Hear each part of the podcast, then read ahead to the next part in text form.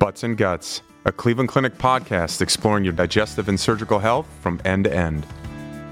Hi again, everyone, and welcome to another Butts and Guts episode. I'm your host, Scott Steele, the chair of colorectal surgery here at the Cleveland Clinic in beautiful Cleveland, Ohio. Super excited today to have Dr. Zeyad Schwen, a urologic oncologist in the Glickman Urological and Kidney Institute.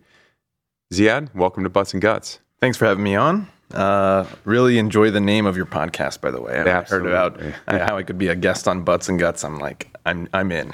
So today we're going to talk about something that we haven't had as much discussion about on this podcast, and that's talking about prostate cancer. And specifically, we're going to go into more a safer, more precise way to diagnose prostate cancer with transperineal biopsy and innovative treatment options. But before we get there, tell us a little bit of give, give us the 50,000 foot overview of yourself and where are you're from and how did it come to the point that you're here at the Cleveland Clinic? Yeah, you know, it's kind of come full circle. I'm from Cincinnati, but I, I, did my undergrad training here at the Case Western Reserve University in Cleveland. So, you know, I went around and did some training in Pittsburgh for med school.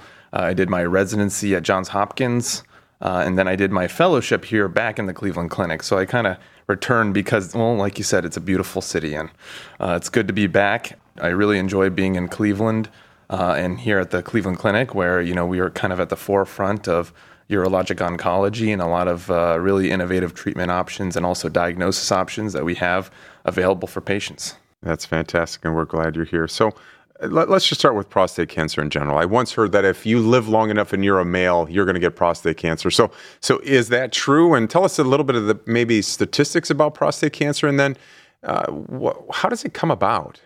Yeah, you know that's a great question, and and people people will all, always kind of believe that eventually we all all get prostate cancer. In some ways, there's there's some truth to that. You know, prostate cancer is something that we slowly can develop over time, and and we'll find it a lot of times after people have died from natural causes that oh yep they may have had prostate cancer.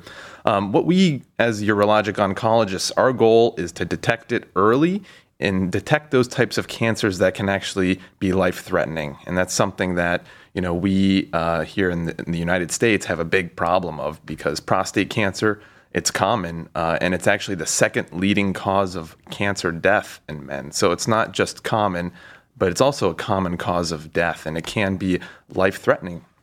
One one in eight men uh, will will be diagnosed with prostate cancer, and we have as that reason in the United States a higher higher problem with it than in other other parts of the world. You know, dietary influences of the Western, you know, diet, high cholesterol, high fat, high red meat diet.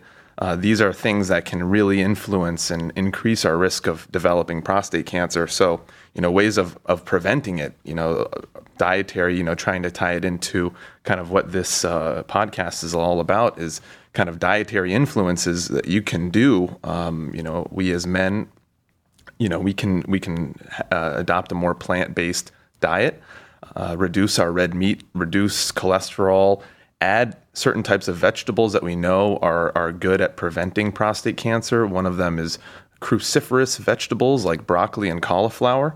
Tomato has been associated with a reduced risk of prostate cancer. Coffee, uh, but we do know that red meat is a is a is a big no no uh, you know, obviously don't, uh, you know, you don't have to eliminate it completely, but making like meaningful reductions in that uh, can really help our risk. So in the, the, United States, we we do PSA screening, prostate cancer screening, which is a great way that we can you know diagnose and catch prostate cancer early. So let's talk a little bit about PSA because it wasn't too long ago that there was some controversy about PSA and whether or not that was a specific test and whether men should get the PSA or we should scrap it altogether. So, uh, tell us a little bit about PSA and then what other types of screenings are available for prostate cancer. And if you will, talk a little bit about what age, I just turned 50. What age should men begin that cancer screening? Yeah, that's a very, very important thing to talk about because our understanding of the PSA test, which is a blood test, it's called the prostate specific antigen it's a blood test that can help detect prostate cancer. It, there was a lot of controversy about it before because we weren't using it correctly. Uh, but actually, as we kind of understand the way we've started to use it better, it's actually one of the real cancer screening success stories. In fact, if you compare the cancer mortality for prostate cancer in the 1980s before PSA screening to now, there's been about a 50% reduction in cancer death as a result of largely prostate cancer screening. Uh, the way the reason why it kind of got a lot of controversy around it is we were using it incorrectly. We were we know that it's a good screening test, but it's not a very specific test, meaning that there's a lot of false positives. But if you know how to understand in those people who are at higher risk, if we can do additional testing, find out who needs a biopsy and who needs treatment. So we were kind of using it a little bit over aggressively, biopsying everybody, treating everybody with any type of prostate cancer, even the kind of prostate cancer that won't be life threatening, and that you know we will die with and not from. So, you know, as a result, if you look at the curves of prostate cancer mortality, comparing that to say breast cancer before mammography, you can actually see a steep drop in the cancer death as a result of PSA screening. So, like colonoscopy has been for colon cancer, uh, PSA screening has really saved a lot of men. That's fantastic. So, is PSA the only screening test? What about the good old fashioned digital rectal examination yeah. and prostate check? Uh, you know, the finger exam is important when used in addition to PSA screening. It's not a perfect test. We have a lot smarter blood tests that we use uh, in people who have an elevated PSA to help really hone in on who is at really a higher risk. One of them is uh, the IsoPSA, which is another blood test that we offer here at the Cleveland Clinic. And we actually did a lot of the research and initial research in, in the development of that biomarker. Uh, another one is the Prostate Health Index, which is actually a combination of other PSA isoforms, which are kind of like PSA like uh, proteins that um, can be used in an equation to calculate your risk. Um, these are kind of more used in people who already have an elevated PSA. So the PSA is still the one of the better screening tests because it will capture most people who have a higher risk of prostate cancer. But then we use the additional testing to really hone in on who's at higher risk for having prostate cancer. I know we're going to get in a little bit about maybe some imaging that may be involved once you have it or suspected of it, but is there any other endoscopic or radiologic test that is a part of screening well, um, we're we're using the MRI. It's a multi-parametric prostate MRI. Uh, that's also really revolutionized our ability to kind of screen people for prostate cancer. It's also one of those that are good used when combined with PSA, but the MRI having a negative MRI, meaning no lesions seen in your prostate on the MRI, is pretty pretty predictive of not having prostate cancer, but it would still miss by itself around 15 to 20% of what we would call clinically significant prostate cancers. So it's a it's another one of those things that we kind of have to use multiple tools together. But you can also avoid um, a biopsy in a lot of these people uh, who have a, a, normal MRI and a relatively low PSA and maybe other favorable biomarkers. But just to be crystal clear, you're not getting an MRI in the absence of maybe some other indication that you may or may not have uh, an early lesion or an advanced lesion. You know, they keep developing uh, MRIs. You know, they're getting better and better and cheaper and cheaper. You know, if we were to get everybody an MRI, that would be a big cost on our health system. And and there have been studies that suggest that using the MRI first or before uh, considering a biopsy can really reduce the like you know the likelihood of missing a prostate cancer, and also we can reduce the number of people who would eventually get a biopsy. Um, but by itself, not not a good screening test. There's another imaging test called the PSMA PET scan, which is another really great imaging test that we use, but you're really not in the screening uh, indication. So let's just jump ahead now and say that for whatever reason, screening results indicate that a biopsy may be needed. What are the options available here at the Cleveland Clinic? Well, you know, as we kind of talked about, a lot of times uh, we can look at other blood tests and other imaging tests like the MRI. But if a, if a biopsy is needed, you know, there's uh, the traditional route, which is a transrectal biopsy. So this is an ultrasound probe um, that's placed in the rectum, and then a needle that goes into the ultrasound probe through the rectum and then into the prostate to to get a sample of the prostate uh, to hope, hopefully rule out prostate cancer or diagnose it. We are offering now the transperineal prostate biopsy, and that's kind of what I wanted to talk about today because this is a newer biopsy. Um, but newer in a way that actually it's kind of a blast from the past because the first biopsy of the prostate ever done was a transperineal biopsy, which is where the needle goes through the skin instead of through the rectum uh, into the prostate. And, and that's a safer biopsy approach because it really has dramatically reduced the risk of an infection uh, after the prostate biopsy. So it's a safer biopsy because there's a lot of, as you know, a lot of really dirty bacteria in the rectum and that that bacteria can seed its way into the prostate during the biopsy.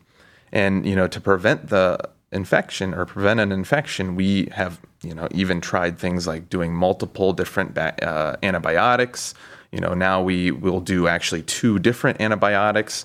There's also very uh, other antibiotic acrobatics I like to call them because we you know really try to do all these sorts of fancy antibiotic uh, algorithms to help reduce the risk of a, an infection with the transrectal approach. But still, even with all of our efforts, about you know three percent will get a severe enough infection that requires a hospitalization.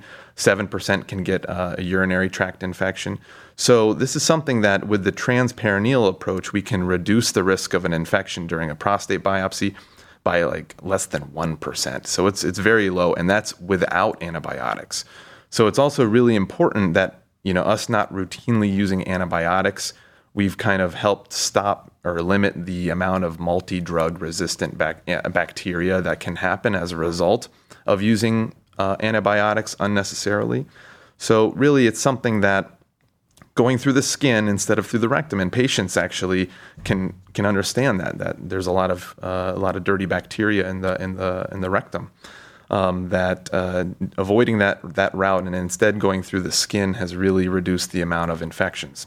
Okay, so I'm coming into your office. Uh, what can I expect? You mentioned the skin, and, and, there may be some listeners out there that don't understand what transperineal is. You yeah. say skin, they're thinking belly, they're thinking of you know right. trans. You know, yeah. Uh, what, what, what does that what does that mean? Yeah, so you know the ultrasound probe would still go into the rectum. That's the best way to view the prostate with a transrectal ultrasound probe. But instead of the needle going through the rectum into the prostate, we go through a patch of skin that's actually between your your your scrotum and your rectum called the perineum, which is kind of uh, the quickest access point to the prostate. So in the we do this uh, procedure in the clinic, uh, just like we would do the traditional prostate biopsy. We would numb up the skin with lidocaine um, and uh, you know making sure that everything's nice and well tolerated. And then we target the prostate in certain areas that prostate cancer can be hiding. And and the other advantage of that route is that we can actually target another part of the prostate where prostate cancer can be hiding, called the anterior part of the prostate. And this is actually an area that the transrectal traditional biopsy often undersamples. So there can be a lot of times you get a prostate biopsy, and if your tumor is in the anterior part of the prostate, you may miss it and you may have a delayed diagnosis or a missed diagnosis. So the transperineal approach, going through that patch of skin, helps you target that area a lot better. And as a result, you have a higher cancer detection rate with the transperineal approach. So it's a more accurate biopsy. So we're going to transition to a little bit of truth or myth now. And I know you spoke a little bit about infection, but all things in terms of complications combined, truth or myth, transperineal biopsies are safer and more precise for patients compared to standard biopsy procedures. Yeah, that that I would say is truth. Um, not only as we we talked about, the risk of an infection uh, is much lower, but rectal bleeding, which is another complication of the transrectal approach. You know, you're poking a needle through the rectal wall. Um, so up to 30% of men after a prostate biopsy with the transrectal approach would get rectal bleeding. So not surprisingly, we've eliminated that by doing the transperineal approach. So that's one less uh, of a complication. Um, and and like I said, it's it's more precise in that it can target the the anterior part of the prostate, the top of the prostate, a lot better. And we can still do the fancy fusion techniques where we confuse the ultrasound with the MRI. If there's a, a, a lesion on the MRI, we can target that tumor uh, in real time, just like we can do with the transrectal approach. But if the tumor is in the anterior part or in the top of the prostate, we can target a lot, lot more accurately. So let's jump ahead and say now that the patient has a biopsy confirmed cancer. Can you talk a little bit about, you know, what are the non-surgical options and what are the surgical options for it? Yeah, being here at the Cleveland Clinic uh, has been really great because this center has revolutionized the minimally invasive surgical techniques for for treating prostate cancer. The uh, robotic approach for removal of the prostate, a prostatectomy.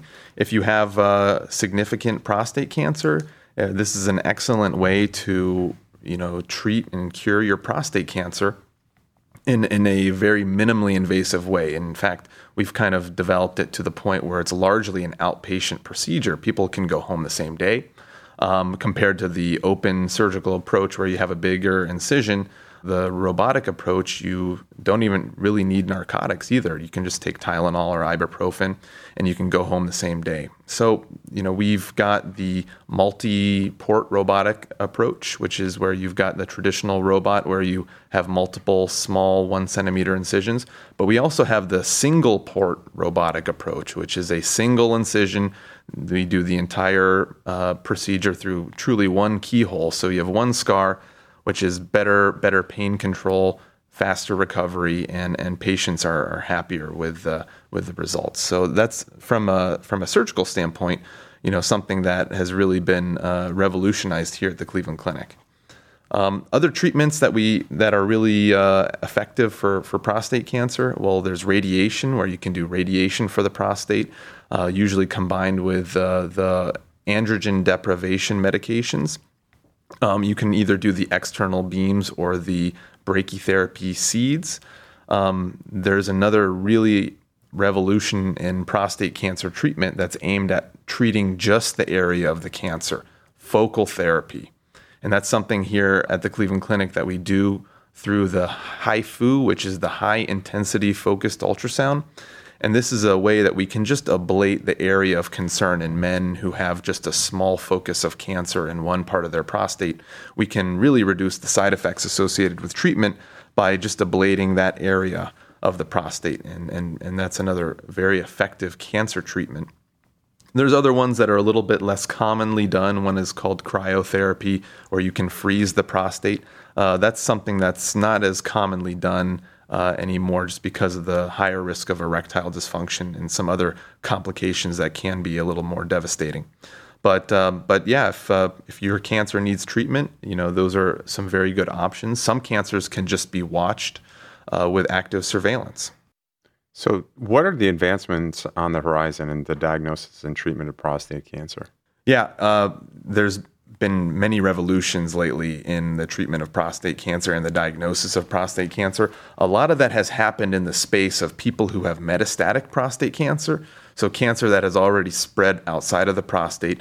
There's newer hormonal drugs, there's newer immunotherapy drugs that are incredibly effective at uh, treating prostate cancer that has uh, become metastatic. Um, also, our ability to detect metastatic disease has improved. So, in people who may get local therapy, meaning treatment of just the prostate, but have already had cancer spread, you know, they may benefit from more systemic therapies like uh, hormonal drugs or or the immunotherapy. So our ability to really better detect metastatic cancer has improved with the PSMA PET scan, which is one of the newer uh, PET imaging techniques that really can can bind to the the prostate cancer cells and light up uh, so if there's cancer outside of the prostate, we can detect it a lot better. Um, yeah, it's uh, it's a it's a time. It, you know, prostate cancer can be very scary, but it's always great to know that there's been some tremendous uh, research advances in, in, the diagnosis and treatment of prostate cancer. So really, that's something that uh, the Cleveland Clinic has continued to to be on the on the forefront for. That's fantastic stuff, and it's our time to get to know you just a little bit better, and with our quick hitters. So. First of all, what's your favorite meal? Ooh, uh, green bean casserole. Whoa. Reminds me of Thanksgiving, my favorite meal. Have not had that before. I was going to ask you what's your favorite word, but you already told me cruciferous. So cruciferous. we will go with uh, what's your favorite sport? Well, uh, I played soccer uh, growing up. I would say my favorite sport to play is soccer. I, I actually played at Case Western back in the day. Um, but my favorite sport to watch is Formula One racing, uh, hands down. You and my wife. And so, uh, what is a bucket list place that you would like to go to? Probably Portugal. That's uh, that's been on my list, but you know, with with how crazy it's been to fly lately, is we're, we're gonna have to delay that one. Yeah, probably not the time. And then you know, you had said that you've kind of been all around. So tell us one of the things you like about being here in Northeast Ohio. I would say that, well, it's a beautiful city right now. It's a beautiful day outside. There's a lot of parks, a lot of uh, great places to be out on the water too. Uh, last weekend, I was uh, just taking a boat out on the Lake Erie, which is incredible. The people are wonderful. Uh, Ohioans, they're they're they're really special people. It's a city that you've got all four seasons for. So if you if you like your summers, if you like your winters, you got it both. It's uh it's great to be back. That's fantastic. So give us a final take home message for our listeners. For people who are really, really interested in, in uh, dietary management of things, eat a plant based diet, cut down on the red meat, help reduce your risk of prostate cancer.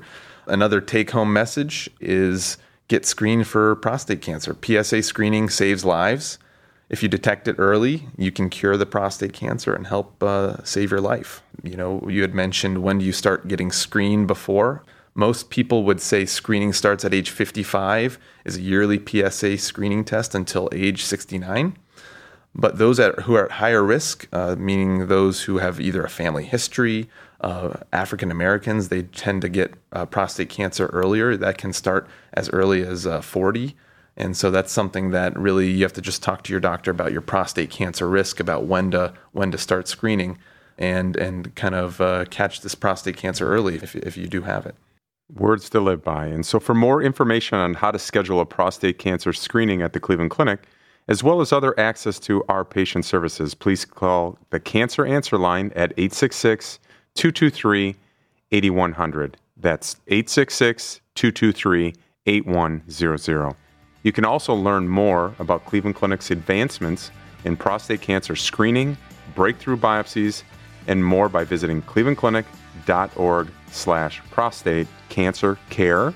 That's clevelandclinic.org slash prostate cancer care. Dr. Schwen, thanks so much for joining us on Butts and Guts. Thanks for having me on. That wraps things up here at Cleveland Clinic. Until next time, thanks for listening to Butts and Guts.